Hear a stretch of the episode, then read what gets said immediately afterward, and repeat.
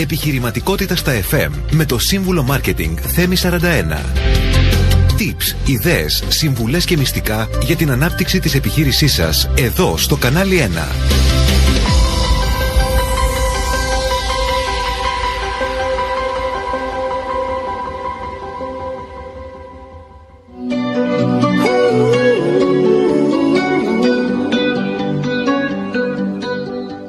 Φίλες και φίλοι, καλησπέρα σας. Καλώς ήρθατε στην εκπομπή Επιχειρηματικότητας στα FM. Είμαι ο σύμβουλος Marketing Θέμης 41 και θα είμαστε παρέα εδώ στο κανάλι 90,4 για μία ώρα. Στην εκπομπή αυτή συζητάμε για το marketing των μικρομεσαίων επιχειρήσεων με ιδέες, προτάσεις, tips, συνεντεύξεις, νέα από την εβδομάδα που πέρασε και φυσικά με πολύ πολύ μουσική. Όπως κάθε Τάρτη απόγευμα, 7 με 8 θα είμαστε εδώ, στο κανάλι 1 90,4. Μαζί μας. Μπορείτε να επικοινωνήσετε στο 695 904 904 που είναι το Viber μας, το οποίο προτιμάτε κάθε εβδομάδα. Αν θέλετε όμως και email, studio papakikανάλι1.gr ή τηλεφωνικό κέντρο 210 41 24 441 έως 6, όπου περιμένω τα τηλεφωνήματά σας.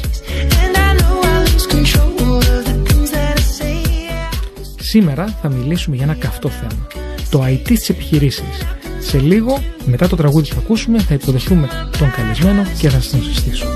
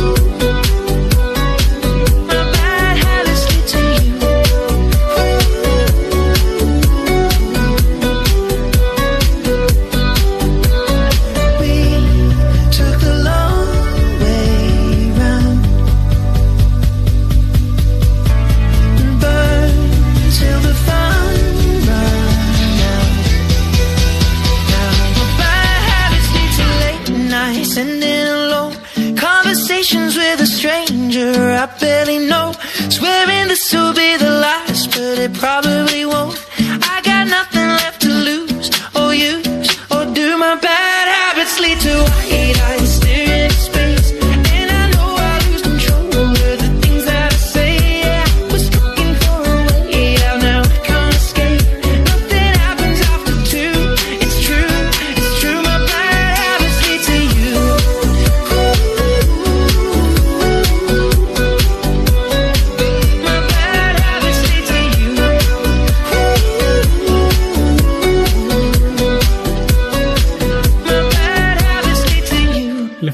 ήρθες. Καλώς σε βρήκα, Θέμη.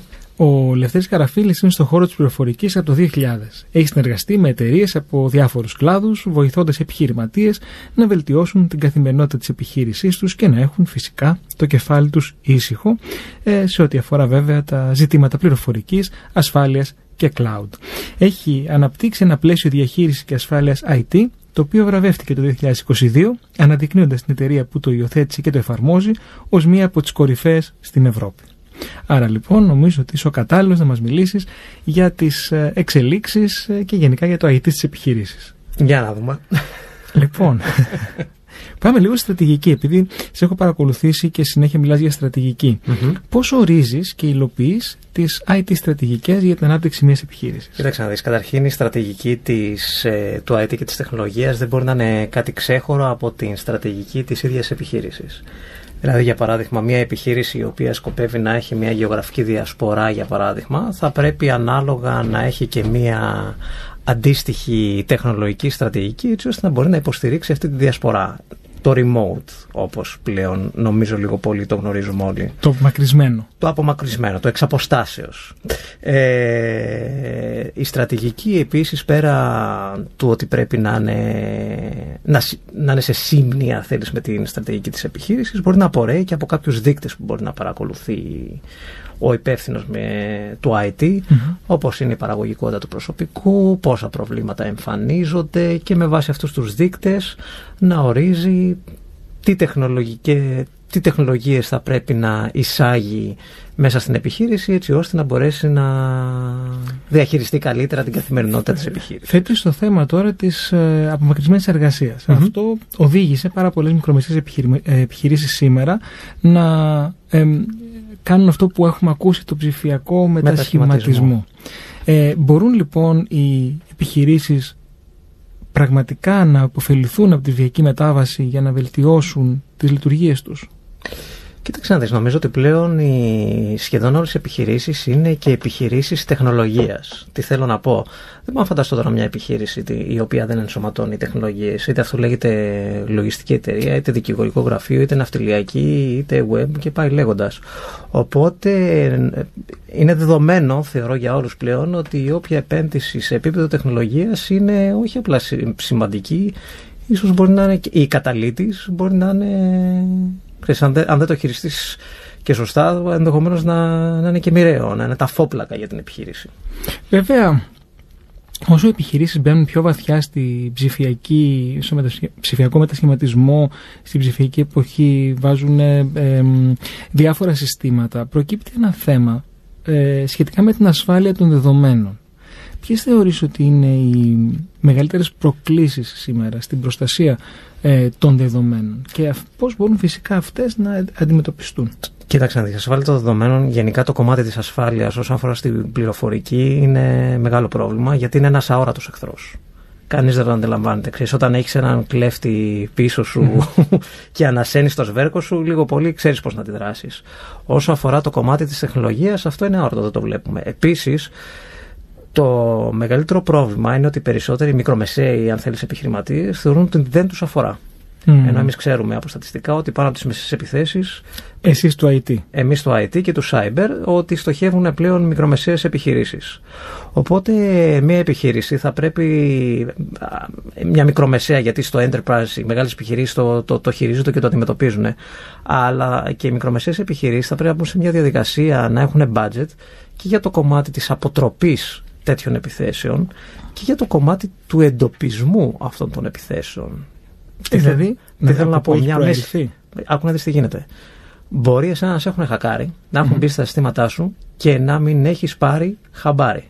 Οι στατιστικές λένε ότι σε μεγάλες επιχειρήσεις που έχουν δηλαδή την κατάλληλη τεχνολογία, κατά μέσο όρο παίρνουν χαμπάρι ότι κάποιος έχει χακάρει σε 7 μήνες. Δηλαδή για 7 μήνες κάποιος είναι μέσα. Ναι. Αυτό είναι στρατηγική των hackers. Αυτό είναι στρατηγική των hackers. Ναι. Προσπαθούν να συλλέξουν όσο περισσότερα στοιχεία μπορούν πριν να εξαπολύσουν την επίθεση για να έχει όσο το μεγαλύτερο ποσοστό επιτυχίας γίνεται. Εσύ, σαν IT, αν σου πω μπες σε συστήματά μου τώρα, μπορείς να καταλάβεις αν είναι χακαρισμένο. Θέλω τα κατάλληλα εργαλεία.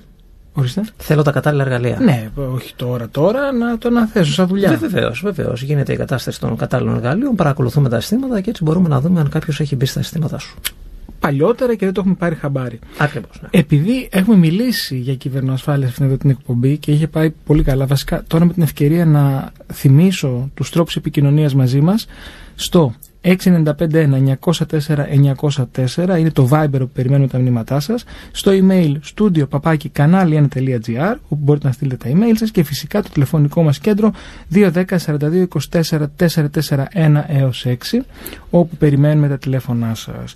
Ε, έχουμε ξαναμιλήσει λοιπόν Λευτέρη για την ε, κυβερνοασφάλεια και το cyber security εδώ. Αυτό που δεν έχουμε πει, έχουμε πει μικρομεσαίες επιχειρήσεις. Mm-hmm. Ε, μας έχεις πει ε, ότι είναι από 8 θέσεις και πάνω. Ας πούμε. Ας πούμε, Μμμ. ας πούμε ότι είναι ένας καλός αριθμός Ακριβώς, να ένα breaking της point. εργασίας παραπάνω. Μπορείς να μας πεις είδη επιχειρήσεων που έχει εφαρμογή ένα πρόγραμμα ε, cyber security, δηλαδή βιοτεχνίες, κομμωτήρια, ε, μ, για να Κοίταξε, μπορέσουμε να το κάνουμε πιο ε, ρεαλιστικό για να ταυτιστεί περισσότερο ο ακροατής μας. Οι κλάδοι που δέχονται, επειδή το κομμάτι του cyber security είναι και κλαδικό, δηλαδή υπάρχουν κάποιοι κλάδοι που δέχονται περισσότερες επιθέσεις παραδοσιακά από κάποιους άλλους. Για παράδειγμα, όσοι είναι στο finance, χρηματιστηριακές, τράπεζες και τα σχετικά. Όσοι είναι στο health, ε, φαρμακευτικές, ε, μικροβιολογικά εργαστήρια. Μικροβιολογικά εργαστήρια. Αμέ. Για Αφού τα... έχουν τόσα προσωπικά δεδομένα, e-shops. Μμμ. Φαντάσου αν χακάρω εγώ ένα e-shops, από τα μεγάλα. μεγάλα και μικρά δεν έχει μικρό μπορεί να- σημασία. να κάνει. Εσύ μπορείς να είσαι ένα μικρό e-shop Μμμ. και να έχεις μέσα και εγώ δεν ξέρω πόσους συνδρομητές. Άρα εδώ είναι ένας συνδυασμός της προστασίας των προσωπικών δεδομένων. Ακριβώς. Μάλιστα. Και πολλοί μάλιστα το εκμεταλλεύονται αυτό. Λέει ότι κοίταξε να δεις, έχω χακάρει το website, το e-shop σου, έχω πάρει τα στοιχεία όλων των πελατών σου, πλήρωσέ με, αλλιώς θα τα δημοσιεύσω. Μμμ. Οπότε μπαίνει σε μια διαδικασία, ξέρεις, να σε Είναι- εκβιάζουν. Ε, νομίζω και ένας ε, ελληνικός πάροχος domain name έπαθε κάτι τα Ναι, ναι, τελευταίο ναι, πρόσφατα. καιρό. Πρόσφατα Μμμ. κάτι ναι, ήταν σοβαρό Μμμ. αυτό που συνέβη και ενημέρωσε όλους τους συνδρομητές να πάνε να αλλάξουν τους κωδικούς. Ναι, άρα, άρα στο βαθμό που ο άλλος δεν μεταφέρει ε, χρήματα ή, ή, ε, δεν στηρίζεται η λειτουργία της επιχείρησης πάνω στους ηλεκτρονικούς υπολογιστές και στο IT του, αλλά έχει προσωπικά δεδομένα, άρα είναι ε, υπεύθυνος απέναντι στον νόμο βάσει GDPR για την προστασία τους. Άρα το cyber security αποκτά και γι' αυτό Προφανώς. νόημα. Αλλά φαντάσου ακόμα και σε προσωπικό επίπεδο θα σου πω, γιατί πολλοί λένε ότι ξέρεις, εγώ στην επιχείρησή μου δεν έχω κάτι να κρύψω. Ωραία, εγώ σου λέω, θα μου δίνεις το κινητό σου να δω τις φωτογραφίες και τα μηνύματά σου. Ό,τι φωτογραφίες έχεις και ό,τι μηνύματα έχεις. Μάλλον θα δυσκολευόσουν. Κάποιος, όχι, δεν χακάρει μόνο την επιχείρηση. Όχι, δεν Χακάρει μιλάω και- γιατί το σκέφτομαι, ξέρεις, Μμμ. δηλαδή είναι, πο- πο- το κάνεις πολύ ωραίο τώρα. Δηλαδή είναι, αρχίζει και γίνεται συγκλονιστικό. Δηλαδή κάποιος να έχει πρόσβα, πρόσβαση στη ζωή σου. Και ξέρεις το κινητό. Όποιος ψάχνει βρίσκει, Καλά εννοείται. πάντα. Και στο κινητό ο κάποιος θα βρει και πράγματα που δεν φαντάζεσαι ότι θα βρει. Θα βρει που έχεις πάει, θα βρει τις Ναι, συνηθίες σου, βέβαια. σωστά, αυτό, βέβαια. βέβαια. Δεν είναι Ναι. μόνο τα μηνύματα και οι φωτογραφίες που λες, είναι και άλλα πράγματα. Βεβαίως, τα οποία δεν πάει καν το μυαλό σου ότι υπάρχουν σαν προσωπικά δεδομένα στο κινητό σου. Μμμ. Οπότε ξέρεις, αποκτάνε ε, οι κυβερνοεγκληματίες μία πρόσβαση στη ζωή σου επί της ουσίας, Μμμ. την οποία σε καμία περίπτωση δεν τη θέλει. Ε, π- έχω μία ερώτηση εδώ στο Viber. Αν το κόστος για ασφάλεια ενός e-shop για, τη- για το cyber security είναι ε, χαμηλότερο από το αν προστατεύουμε και άλλα συστήματα όπως ε, μισθοδοσίες, οικονομικά, ε, ε, πατέντες, κάτι να που δεις. είναι πιο, πιο Όχι, είναι, σύνθετο. είναι, εννοώ. είναι αναλογικό. Δεν έχει να κάνει. Έχει να κάνει με το μέγεθος του e-shop, έχει να κάνει με την τεχνολογία που χρησιμοποιεί το e-shop. Συνήθως αυτά είναι λίγο οι προσφορές προσωποποιημένες. Δεν υπάρχει ένας κατά κάποιο τρόπο μπούσουλας για να πεις ότι ένα e-shop πάει από πόσο ωστόσο. Γίνεται μια ανάλυση και αντίστοιχα βγαίνει μια προσφορά. Βέβαια πλέον όλα είναι στο cloud. Ναι, Λίγοι σχεδόν. νομίζω πια έχουν, κάποιοι έχουν, δεν έχουν μεταφερθεί. Ε, Μμ. Τα έχουν ακόμα σε σκληρό αρκετοί. Κοίταξε να δεις όμως, μια έρευνα λέει ότι πάνω από το 90%, από το 90% και αυτή είναι παλιά έρευνα, τώρα φαντάζομαι θα έχει αλλάξει. Τέλος πάντων, μια έρευνα πριν δύο χρόνια θυμάμαι καλά, λέει ότι πάνω από το 90% των επιχειρήσεων παγκοσμίως χρησιμοποιούν ε, cloud, service και ας, Μμμ. cloud services και ας μην το ξέρουν και ας μην το γνωρίζουν. Δηλαδή, Τι σημαίνει ότι εσύ μπορεί να πιστεύεις ως επιχείρηση, ως επιχειρηματίας, ότι έχεις το σερβερ σου και έχεις τα αρχεία σου τοπικά, αλλά η μισή εταιρεία να χρησιμοποιεί και Dropbox, να χρησιμοποιεί και Α, WeTransfer, ναι. να χρησιμοποιεί και 365. αυτά είναι τα πιο γνωστά. Ακριβώς, ε, ε, ναι, τα πιο hot και τα πιο γνωστά. που Cloud χρησιμοποιούν. computing. Cloud computing. Είδες, έχω μελετήσει. Έτσι. Ε, πώς έχει επηρεάσει η νεφο υπολογιστική τις ε, επιχειρηματικές λειτουργίες και τις IT λειτουργίες στο δικό σας το κομμάτι; Κοίταξε γενικά τα cloud services έχουν κάνει τα πράγματα λίγο πιο εύκολα από ό,τι ήταν στο, πρα- στο παρελθόν. Τι θέλω να πω, πριν μια 15 ετία και πιο πρόσφατα ενδεχομένως σε ελληνικές επιχειρήσεις, όταν ας πούμε ήθελες να στήσεις ένα CRM, CRM για όσους δεν ξέρουν είναι αυτό το πρόγραμμα που χρησιμοποιούν πολλές εταιρείες για να καταχωρούν τους πελάτες τους, να και αυτό κάνουν είναι ερώτημα trace για επόμενη. Mm, να κάνουν trace στις πωλήσει και τέτοια πράγματα. Όταν λοιπόν στο παρελθόν μια εταιρεία ήθελε να εγκαταστήσει ένα CRM, ήταν ολόκληρος γολγοθάς. Μμμ. Να συντονιστεί με το IT department, να αγοράσει servers, να στήσει λειτουργικά συστήματα. Τέλος πάντων είχε μια διαδικασία ανεκδίκητη. Πλέον με το cloud αυτά είναι έτοιμα. είναι έτοιμη εφαρμογή και απλά χρειάζεται μια παραμετροποίηση να τη φέρεις όσο πιο κοντά γίνεται στο, στα γούστα αν θέλεις και στις διαδικασίες του, του εκάστο, της εκάστοτε επιχείρησης. Οπότε καταρχήν τα έχει κάνει τα πράγματα πιο ευκολα Το cloud σου δίνει πρόσβαση από, από παντού. παντού. Άρα επίσης σημαντικό. Χωρίς να εξαρτάσει αν το γραφείο σου θα έχει διακοπή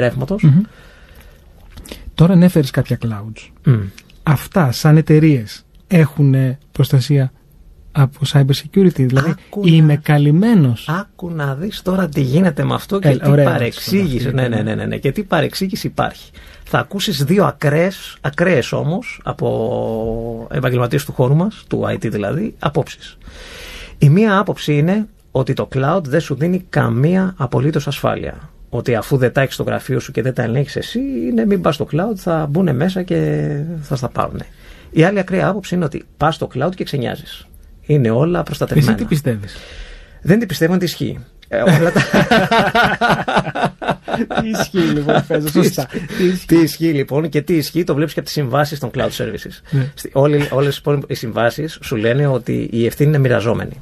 Τι σημαίνει λοιπόν μοιραζόμενη ευθύνη, ότι εγώ σαν πάροχος έχω την ευθύνη του cloud service να μην πάνε και χακάρουν δηλαδή τα συστήματα του ίδιου του παρόχου και μπουν μέσα, αλλά εσύ ως πελάτης, ως χρήστης, έχεις την ευθύνη για τα δεδομένα στο cloud. Δηλαδή, εγώ ως πάροχος, αν ας πούμε μπει στο Καραφίλης Cloud Service, εγώ μπορώ να σου δώσω κάποιες εγγυήσεις ότι κάποιος δεν θα χακάρει το Καραφίλης Cloud Service, αλλά αν εσένα μπει κάποιος από τον υπολογιστή σου μέσα στα δεδομένα σου, εγώ δεν μπορώ να κάνω κάτι. Επειδή εσύ δεν έχεις προβλέψει να έχεις τα...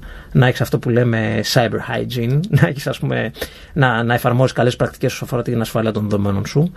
Άρα, ναι, ένα cloud service ενδεχομένως οι επενδύσεις που θα κάνει, και εκεί στηρίζεται μια ακραία άποψη, σαφέστατα δεν συγκρίνονται με τις επενδύσεις που θα μπορούσε να κάνει μια μικρομεσαία επιχείρηση. Αλλά αυτό δεν αποκλεί το γεγονός ότι αυτή η μικρομεσαία επιχείρηση δεν έχει λάβει κανένα μέτρο ασφάλειας και να είναι η πίσω πόρτα για να μπορούν να σου να χακάρουν τα δεδομένα. Δεν γλιτώσω πουθενά. Όχι. Πάμε σε μια μουσική ανάσα και Επιχειρηματικότητα στα FM. Είμαι ο σύμβουλο Μάρκετ Θέμη 41. Κανάλι 1, 90,4 στα FM. Σήμερα συζητάμε για το IT στις επιχειρήσεις. Μαζί μου ο Λευτέρης Καραφίλης. Ε, Λευτέρη, εξ εργασία. Πώς λοιπόν ε, η τεχνολογία μπορεί να υποστηρίξει χωρίς προβλήματα, σημαντικό αυτό, ε, τις επιχειρήσεις που λειτουργούν με εξαποστάσεως προσωπικό. Κοίταξε, νομίζω ότι ήδη το κάνει. Ειδικά μετά την πανδημία, νομίζω ότι οι περισσότερες επιχειρήσεις, ας μιλήσουμε για την Ελλάδα, μην πάμε στο εξωτερικό που το κάνουν χρόνια, ε, πλέον έχουν μπει στη διαδικασία και σου λένε έλα να κάνουμε ένα Zoom, έλα να κάνουμε ένα Teams. Ειδικά το κομμάτι των meetings έχει γίνει πλέον, ε, θα έλεγα, συνήθεια. Μη σου πω ότι και εγώ πολλές φορές πλέον τις συνεντεύξεις του προσωπικού προτιμώ να τις ξεκινάω από ένα Teams meeting να το κάνει πιο εύκολα, δηλαδή web meeting mm-hmm. ουσίας, ε, παρά να μπω στη διαδικασία να το κάνω διαζώσεις. Και τώρα θα σου κάνω μια ερώτηση, όχι IT, okay. γιατί βλέπεις πολλές. Οι Έλληνες εργοδότες ναι. υποστηρίζουν εξ αποστάσεως εργασία; Μερικοί ναι, μερικοί όχι. Ποσοστό; 50-50 θα έλεγα. Αυτό που βλέπω πολλές επιχειρήσεις. Από αυτά που βλέπω εγώ είναι 50-50. Είναι κάποιες επιχειρήσεις που δεν το θέλουν με τίποτα. Mm-hmm. Θέλουν να το έχουν στο. να, να τους βλέπουν παιδί, στο γραφείο. Ε, καμιά φορά είναι και φύση της δουλειάς τέτοια. Κάποιοι άλλοι δεν έχουν το. Αυτό που έχω δει εγώ από τη δικιά μου επιχείρηση, αν θέλεις να σου δώσω ένα feedback, εγώ το αφήνω για παράδειγμα ελεύθερο. Λέω αν θέλετε, ελάτε, αν θέλετε, δουλέψτε από το σπίτι, αρκεί να μην ακούγονται σκυλιά γατιά για να μην υπάρχει πρόβλημα όταν κάποιος παίρνει τηλέφωνο. Αυτό όμως που έχω διαπιστώσει εγώ προσωπικά είναι ότι κάποιοι υπάλληλοι απλά δεν αντέχουν, δεν μπορούν να λειτουργήσουν σε τηλεργασία. Αλλά αυτό είναι ενδεχομένως. Ε, έχει να κάνει με το κάθε, με τον κάθε άνθρωπο χωριστά. Η ερώτηση κυρίως πηγαίνει στους εργοδότες, αν ε, οι Έλληνες τους αρέσει το Σε κάποιους ναι, σε κάποιους όχι. Θα έλεγα ναι, 50-50, αν και είναι με μια τάση προς το όχι. Ακούει ο κόσμος IT και φαντάζεται μεγάλα κόστη. Ποιες είναι οι προτεραιότητες για τις επενδύσεις IT στις σύγχρονες επιχειρήσεις, κατά τη γνώμη σου, hardware ή software; Ε, κοίταξε να δεις τώρα, hardware ή software. Θα το πήγαινα αλλού. Θα έλεγα πιο πολύ ότι θα ήταν, ε, όχι τόσο με το hardware software, θα έλεγα σε solutions, δηλαδή cyber security. Είναι ένα τομέας που μια επιχείρηση θα πρέπει να επενδύσει. Business intelligence άλλος ένας τομέας και business analytics βεβαίως που θα έπρεπε να επενδύσει. Ε, ψηφιακός μετασχηματισμός, τουλάχιστον ψηφιακός μετασχηματισμός με την έννοια της βελτίωσης διαδικασιών. Τεχνητή νοημοσύνη που αρχίζει σιγά σιγά και μπαίνει στη ζωή μας. blockchain σε κάποιες περιπτώσεις. Mm, σε ρωτήσω σε λίγο γι' αυτό. Αμέ, αμέ. Ε, θα, νομίζω ότι αυτοί οι τρεις κλάδοι, δηλαδή ψηφιακός μετασχηματισμός, τουλάχιστον διαδικασιών, ε, cyber security και BI, business intelligence και business analytics, νομίζω ότι είναι, θα ήταν. Mm-hmm. Τυπική ερώτηση, mm-hmm. αλλά νομίζω ότι αξίζει για τους ακροατές. Αγορασμένα προγράμματα ή σπασμένα; Καλά, δεν το συζητώ. Ούτε καν μπαίνω στην διαδικασία. Δεν επιτρέπεται και βάσει νομοθεσίας, νομίζω. Πέρα από την νομοθεσία, κοίταξε να δεις. Κανένας δεν σπάει τα, όλα αυτά τα προγράμματα για την ψυχή της μάνας του. Έτσι, μην γελιόμαστε. Δηλαδή, όταν πας εσύ και βάζεις ένα κρακαρισμένο πρόγραμμα και το σπα, στην ουσία ο κυβερνοεγκληματίας που έχει φτιάξει το σπαστήρι. Mm. Έτσι, γιατί δεν το φτιάχνει, ξαναλέω. Τίποτα δεν είναι δωρεάν στη ζωή, mm. δυστυχώς ε, ανοίγει συνήθως και μια πίσω πόρτα για ό,τι υπόλοιπο θέλει να κάνει.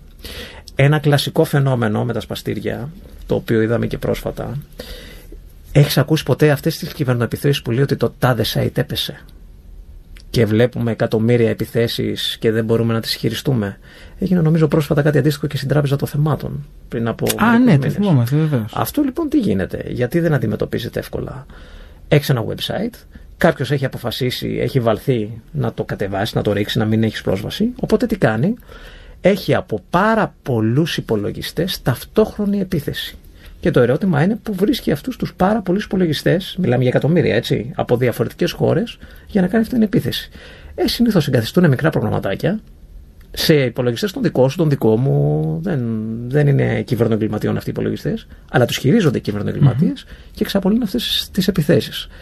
Τα σπαστήρια λοιπόν είναι μια πίσω πόρτα και για αυτές τις επιθέσεις και για άλλες. Μάλιστα. Νομίζω είναι σαφές. Ναι. Και ξεκάθαρο. Πέρα από την νομοθεσία για το αν θα ναι, μέσα να σε γράψουν ή όχι. Και επίσης υπάρχουν και ασφάλειες πια για, την, για το cyber security. Ναι, βεβαίως. Ε, Πώ πώς κάνουμε ασφάλειαστικη ευθύνης, υπάρχει και ασφάλεια συγκεκριμένη, φαντάζομαι. Α, άκου τώρα, ναι, υπάρχει το cyber insurance. Το cyber insurance, βέβαια. Πολλοί, έχω συναντήσει επιχειρηματίες που λέει εντάξει, δεν χρειάζομαι να κάνω cyber security γιατί έχω cyber insurance. Καταρχήν, αν δεις το ερωτηματολόγιο ενός cyber insurance, σου λέει τι μέτρα ασφαλείας έχεις. Μην περιμένεις δηλαδή ότι εσύ θα σε. Χήμα στο ξέφραγο αμπέλι και θα, και θα έρχεται και θα σε. Όχι, μπορεί να σε ασφαλίσει. Το θέμα είναι αν θα σε πληρώσει. Α, σωστά. Ούτε, δηλαδή, δε, δε, ούτε έχει νόημα να πεις ψέματα. Mm-hmm. Γιατί όταν θα έρθουν τα forensics, mm-hmm. δηλαδή αν συμβεί κάτι. Forensics, και, ναι, και θα έρθουν να δουν ότι αυτά που εσύ έχεις ε, πει ότι κάνεις δεν τα κάνεις. Ναι. είναι, είναι αμφίβολο ότι θα πληρωθείς. Μάλιστα, σωστό. Λοιπόν, blockchain, το ανεφερες Ε, πώς θα μπορούσε το blockchain να αλλάξει τον τρόπο λειτουργίας των επιχειρήσεων; Και έχουμε και μια ερώτηση στο Viber, τι είναι το blockchain; Το να αναλύσω τώρα τι είναι το blockchain μου είναι λίγο δύσκολο, αλλά... Ε, να απαντήσουμε τον κύριο. Ε, δεν ξέρω καν πώς να το εκφράσω μη τεχνικά. Θα πω όμως που μπορεί να χρησιμοποιηθεί Ωραία. και ενδεχομένω ε, από εκεί από ή που χρησιμοποιείται ήδη. Χρησιμοποιείται στα, στα κρυπτονομίσματα. Χρησιμοποιείται ήδη σε κάποια συστήματα ψηφιακής υπογραφής. Γιατί το blockchain έχει την ιδιαιτερότητα να μην κατά κάποιο τρόπο παραποιείται. Άρα λοιπόν εσύ μπορείς να πιστοποιήσεις το γνήσιο της υπογραφής, το γνήσιο ενός κειμένου, το γνήσιο μιας σύμβασης, το γνήσιο γενικότερα, δηλαδή το, το, με την έννοια της γνησιότητας. Οπότε ήδη το βλέπουμε το blockchain και χρησιμοποιείται σήμερα όπου χρειάζεται να υπάρχει επικυροποίηση διαφόρων πραγμάτων. Σημαντικά δικαιώματα, έγγραφα και τα σχετικά. Και στο μέλλον πιστεύετε ότι θα χρησιμοποιηθεί πάρα πολύ πάρα έντονα για να υπάρχουν ε, συναλλαγές χωρίς να υπάρχει ο ενδιάμεσος, ε, ναι, ναι, φυσική παρουσία και ο ενδιάμεσος ανθρώπινος παράγοντας όλα θα γίνονται mm. αυτόματα. Μας έχεις δώσει πολύ τροφή για σκέψη. Φίλες και φίλοι, σας θυμίζω τους τρόπους να επικοινωνήσετε μαζί μας. 695-1904-904 είναι το Viber μας. Email studio παπάκι κανάλι1.gr και περιμένουμε εκεί τα email σα φυσικά. Αλλά και αν θέλετε να μιλήσετε μαζί μας τηλεφωνικά στο 210-4224-441-6 μια μουσική ανάσα και επιστρέφουμε. Επιχειρηματικότητα στα FM, ο σύμβουλος Marketing Θέμης 41. Λευτέρη πόσο σημαντική είναι η εκπαίδευση και η κατάρτιση του προσωπικού στις νέες τεχνολογίες. Ε, νομίζω είναι κρίσιμο. Δηλαδή δεν έχει νόημα να ενσωματώνεις νέες τεχνολογίες στην επιχείρηση, τι οποίες κανείς δεν ξέρει να χρησιμοποιεί. Να, κανείς να ξέρει να χρησιμοποιεί. Ειδικά συστήματα όπως είναι CRM, αυτό που είπαμε και στην αρχή της εκπομπής, για να παρακολουθείς τους πελάτες, τους συνεργάτες και πάει λέγοντας, αλλά ακόμα και σε απλά πράγματα. Δηλαδή, πώς να ρυθμίσεις την ψηφιακή σου υπογραφή στο Outlook, στο Microsoft Outlook πώς να προγραμματίσεις ένα email που έχεις γράψει σήμερα το απόγευμα να φύγει αύριο το πρωί από το να αγχώνεσαι να ξυπνήσεις. Ναι, αλλά πόσο σημαντική θα γίνει η εκπαίδευση στη νέα γενιά, που η νέα γενιά Z, millennials Z, ε, είναι ήδη πολύ καλοί γνώστες της τεχνολογίας. Μήπως πλέον δεν χρειάζεται τόση πολλή εκπαίδευση όπως τότε; Κοίταξε, η νέα γενιά είναι κουμπάκιδες όπως τους λέει ένας φίλος. Δηλαδή ξέρουν να πατάνε κουμπιά. Δεν έχουν δεν μπορούν να χειριστούν τεχνολογία ακόμα σε, σε βάθος. Ναι, αυτό το φαινόμενο okay. παρατηρείται και στο δικό μας το κλάδο, στο IT. Δηλαδή, πολλά νέα παιδιά που προσλαμβάνουμε στο κομμάτι του IT χρειάζονται παραπάνω εκπαίδευση από ό,τι χρειαζόταν ένα. Έλα. Ναι, δεν το περίμενα αυτό. Και όμως, ενώ θα περίμενες ότι θα είναι δεδομένο ότι θα τους είναι πιο απλά, όχι, έχουν συνηθίσει, επειδή οι περισσότεροι έχουν βρει έτοιμο, έτοιμη την Google, δυσκολεύονται να αντιληφθούν πώς λειτουργεί, πώς λειτουργεί η τεχνολογία. Βλέπουν το αποτέλεσμά της, αλλά δεν αντιλαμβάνουν τη λειτουργία της. Τώρα κάνεις μια κίνηση που δεν φαίνεται στου ακροατές μας. Ε, να σου δάχτυλο γύρω από το, ναι. το κεφάλι σου. Ε, πώς, δηλαδή, ε, σκέφτονται. Το artificial intelligence mm-hmm. θα αλλάξει τη δουλειά σας. Πάρα πολύ. Θα αλλάξει ολονών τη δουλειά. Το artificial intelligence. Σε απλά πράγματα όπως είναι το να πάρεις ένα πολύπλοκο κείμενο και να βάλεις την τεχνητή νοημοσύνη να στο πει με απλά λόγια. Mm. αμέ αυτό ήδη γίνεται. Η τεχνητή νοημοσύνη θα σε βοηθήσει να κάνεις πολύπλοκα tasks πολύπλοκες εργασίες πάρα πολύ απλές. Ένα κλασικό παράδειγμα τώρα μόλις ανανεώθηκε ένα πρόγραμμα που πολύ το ξέρετε ενδεχομένως που λέγεται Photoshop ναι, ναι, το Photoshop λοιπόν το οποίο ενσωματώνει τεχνητή νοημοσύνη και πλέον μπορείς εργασίες που θέλεις γραφίστα για να τις κάνει, να αφαιρέσεις background, να αλλάξεις background, όλα αυτά. Αυτά γίνεται πλέον με την χρήση τεχνητής νοημοσύνης. Του λες πάρε αυτό το αντικείμενο, το λευτέρι και βάλ το να είναι ξέρω εγώ στο Παρίσι. Στο διάστημα. Ακριβώς. Και πάει και στο φτιάχνει μόνο του. Πολύ ωραίο. Αλλά ξέρεις, όλο αυτό που μας λες, αυτό που μας είπες τώρα, ας πούμε, είναι ένα τα, ταχαίω μεταβαλλόμενο τεχνολογικό τοπίο. Mm-hmm. Συνεχώ έρχονται καινούργια πράγματα. Πώς μπορεί μια επιχείρηση να παραμείνει προσαρμοστική όταν τα πράγματα αλλάζουν τόσο γρήγορα; Ε, εντάξει, θα πρέπει να έχει κάποιον ο οποίος να παρακολουθεί την αγορά. Δηλαδή, και, ε, ενώ την αγορά και την αγορά την οποία βρίσκεται η εκάστοτε επιχείρηση, να παρακολουθεί δηλαδή τι γίνεται σε άλλες, παραδείγματος χάρη ναυτιλιακές, τι, τι γίνεται στις άλλες δικηγορικές. Να συμμετέχει σε συνέδρια. Δεν σου κρύβω ότι κάθε φορά που φεύγω στο εξωτερικό και παρακολουθώ ένα συνέδριο και γυρνάω πίσω, δεν θέλω να αλλάξω όλη, τη... όλη την επιχείρηση, όλο τον τρόπο που δουλεύω. Δηλαδή, βλέπεις τόσα καινούργια πράγματα από χρόνο σε χρόνο που νομίζω. Ναι, ότι... είναι τόσο ωραίο να έχεις έμπνευση. Ναι, και να παίρνεις έτσι ρεθίσματα είναι σημαντικό. και ωραία πράγματα. Έχουμε μια ερώτηση εδώ στο Viber. Ε, Πώς μπορεί η τεχνολογία να επηρεάσει τη λήψη αποφάσεων μέσα στην επιχείρηση;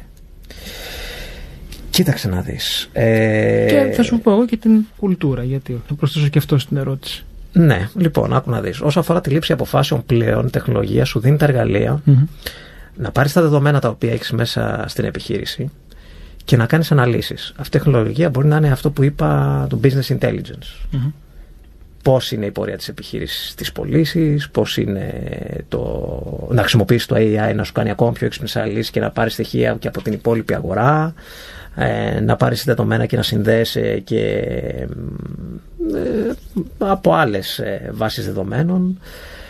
Και όσο αφορά την κουλτούρα μπορεί να βάλει πολλές φορές το προσωπικό σε έναν Δηλαδή θα ξαναεπανέλθω στο CRM γιατί το CRM είναι ένα πρόγραμμα το οποίο βάζει αν θέλεις πολλές φορές το προσωπικό σε κουτάκια όταν έρχεται, δηλαδή φτιάχνει διαδικασίες όταν παίρνει κάποιος τηλέφωνο θα κάνετε αυτή την καταχώρηση, μετά θα ακολουθείτε το επόμενο βήμα, μετά το επόμενο, το επόμενο, το επόμενο. Οπότε η τεχνολογία σίγουρα σε βάζει σε ένα μπούσουλα. Πολύ, πολύ ωραία ενδιαφέροντα όλα αυτά και, και μας δώσουν σε πολύ σκέψη ε, και δώσαμε και πολύ ωραία παραδείγματα που νομίζω ότι οι ακροατές θα ταυτιστούν σήμερα. Η πανδημία έφερε πάνω κάτω, ε, οδήγησε αυτόν τον ψηφιακό μετασχηματισμό τον οποίο λέμε. Ε, τι άλλο αλλάζει εκτός από τη τηλεεργασία; Α, κοίταξε, στο κομμάτι της πανδημίας οι μεγαλύτερες αλλαγές είχαν να κάνουν με την τηλεργασία και τα cloud services. Mm.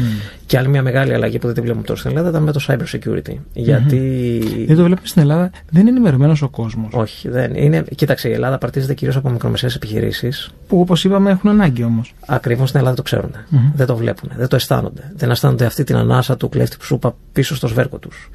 Οπότε και, και Και κάτι ακόμα είναι ότι πολλές φορές στα μέσα μαζικής ενημέρωσης θα μάθουμε για ένα μεγάλο cyber attack σε μια πολύ μεγάλη πολυεθνική. Το μαγαζί όμως του Κυρθέμη, το οποίο το έχουν χακάρει, δεν θα το μάθουμε ποτέ. Ναι. Δεν θα βγει να το διαφημίσει. Ούτε το μαγαζί Και του θα μαζέψει τα Κυρθέμη. κομμάτια του μόνος του μετά. Ακριβώς. Πώς και τι. Και μη σου πω ότι θα προσπαθήσει να το κρύψει όσο καλύτερα γίνεται. Οπότε. Βλέποντας το μέλλον, μας είπες ότι πας στο εξωτερικό και εμπνέε, οπότε βλέπεις νέες τάσεις. Ε, τι πιστεύεις ότι θα επικρατήσει τεχνολογικά ε, και θα έχει το μεγαλύτερο αντίκτυπο στον επιχειρηματικό κόσμο τα επόμενα χρόνια; Κοίταξε, αυτό τώρα που ε, ήδη γίνεται είναι το κομμάτι του artificial intelligence. Μμμ. Περιμένουμε να δούμε πάρα, μα πάρα πολλά γύρω από αυτό. Μέχρι τον Ιανουάριο, Ιανουάριο του 22 είναι Ποιο; ε, η data που έχει μέσα. Ναι, εντάξει, για την ώρα και μιλάς τώρα συγκεκριμένα για το ChatGPT. Ναι. Αλλά υπάρχουν και άλλες μηχανές, οι οποίες δεν είναι μόνο το ChatGPT στο κομμάτι της τεχνητή νοημοσύνης, και άλλες μηχανές που είναι, τα χειρίζονται τέλος πάντων τα δεδομένα τελείως διαφορετικά. Ήδη, ας πούμε, φαντάζομαι ότι υπάρχουν ε, ε, μοντέλα τεχνητής νοημοσύνης τα οποία ενσημα- ενσωματώνονται σε CRM συστήματα, έτσι ώστε αυτό που προείπα να σου κάνουν ε, περίληψη μεγάλων κειμένων, να σου κάνουν εμπλουτισμό δεδομένων από μόνα τους. Μμμ. Δηλαδή να βάζεις, ας πούμε, Θέμη 41 και να πάει να βρίσκει αριστερά-δεξιά Εγώ το δοκίμασα, με βγάζει πολιτικό. στο Αρχι- ChatGPT. Ναι, με βγάζει πολιτικό, ε, πρωθυπουργό της Ελλάδας, Μια χαρά. ε, του ΣΥΡΙΖΑ. Εξαιρετικά. Α, και του ΣΥΡΙΖΑ. Και του Εξαιρετικά. Γιατί αυτό δεν το έχουν ενημερώσει ακόμα. Ήρθε, Ξέρω εγώ, ήρθε η έχω ώρα να γίνει αλλάξει και δεν καριέρα ξέρω. ενδεχομένως. λοιπόν, πάμε σε μια μουσική ανάσα και επιστρέφουμε. Επιχειρηματικότητα στα FM, ημοσύμβουλο Marketing Θέμη 41. Λευτέρη, τώρα η πιο βασική ερώτηση. Κόστη. Μας τα πες όλα ωραία. Έχουμε πίσω τρυπάκι. Πρέπει να πάρουμε και IT support. Πρέπει να βάλουμε και cyber security. Τι θα πληρώσει, τι καλύτερα να πληρώσει σήμερα ο επιχειρηματίας σε μια άκρος πληθωριστική αγορά. με τρελές πληθωριστικές τάσεις. Δύσκολη ερώτηση και δύσκολο να την απαντήσει κανείς ομολογουμένως. Οπότε θα, θα μείνω λίγο σε γενικότητες για να σου είμαι ειλικρινής. Όσο αφορά το κομμάτι του ψηφιακού μετασχηματισμού της εκάστοτε επιχείρησης, είναι πολύ σχετικό και πολύ επικοινωνικό και δεν μπορεί να κάνει κανένας διαστασιολόγηση χωρίς να ξέρει την επιχείρηση. Όσο αφορά τώρα όμως το κομμάτι της υποστήριξης της εκάστοτε επιχείρησης, θα μπορούσες να πεις ότι αν κάποιος έμπαινε σε μια διαδικασία να συνεργαστεί με μια εταιρεία πληροφορικής για να κάνει αν θέλεις το IT management και το IT support τη διαχείριση δηλαδή της τεχνολογίας επιχείρησης και την υποστήριξη. Θα λέγαμε ότι αυτό μπορεί να ξεκινήσει από 40 ευρώ αναθέση εργασίας, δηλαδή μια εταιρεία που έχει 10. Φέρμα ακούγεται. Ναι, και ανεβαίνει ανάλογα τώρα με το τι ενδεχομένως μπορεί να ζητήσει ο εκάστοτε επιχειρηματίας. Μπορεί να 40, μπορεί να 50, 60, 70, 80. Δεν έχεις, θέλω να πω ότι 40 είναι το μήνυμο που θα βρεις. Άρα μια εταιρεία με 10 υπαλλήλους περιμένεις ότι θα βρεις μια, μια σχέση στα 400 ευρώ το μήνα με 20-800 και πάει λέγοντας. Από 400, συγγνώμη. Οπότε λίγο πολύ εκεί κυμαίνεται. Τώρα, όσο αφορά το, το κομμάτι του cyber security, που είναι κάτι τελείως ξεχωριστό, ενώ πολλοί πιστεύουν ότι ενσωματώνεται στις υπηρεσίες IT και είναι πολύ μεγάλο λάθος, σπανίω συμβαίνει αυτό, θα βλέπεις επικουρικά ένα κόστος αντίστοιχο. Δηλαδή θα ξεκίναγε. Ωραία, ακούγεται fair. Ναι, ναι, ναι. Ωραία, Λευτέρη, πάμε να δώσω τα tips που δίνω σε κάθε εκπομπή και επιστρέφουμε. Σήμερα λοιπόν θα σας δώσω ένα checklist που θα μπορούσε να βοηθήσει τις επιχειρήσεις και τη δική σας επιχείρηση να αξιολογήσει την IT στρατηγική σας. Πρώτον, σαφήνεια οράματος. Πρέπει να υπάρχει σαφές όραμα και στόχοι για το πώς η τεχνολογία μπορεί να υποστηρίξει την επιχείρηση. Δεύτερον, πρέπει η IT στρατηγική να είναι συντονισμένη με τους γενικότερους επιχειρηματικούς στόχους. Τρίτον, πρέπει να ενσωματώνεται η καινοτομία και η έρευνα στις νέες τεχνολογίες στη στρατηγική. Τέταρτον, πρέπει να υπάρχουν διαδικασίες και πολιτικές για την προστασία των δεδομένων και την αντιμετώπιση των απειλών ασφαλείας. Πέμπτον, πρέπει να υπάρξει ευελιξία και προσαρμοστικότητα στην IT υποδομή για μελλοντικές ανάγκες και μελλοντικές αλλαγές.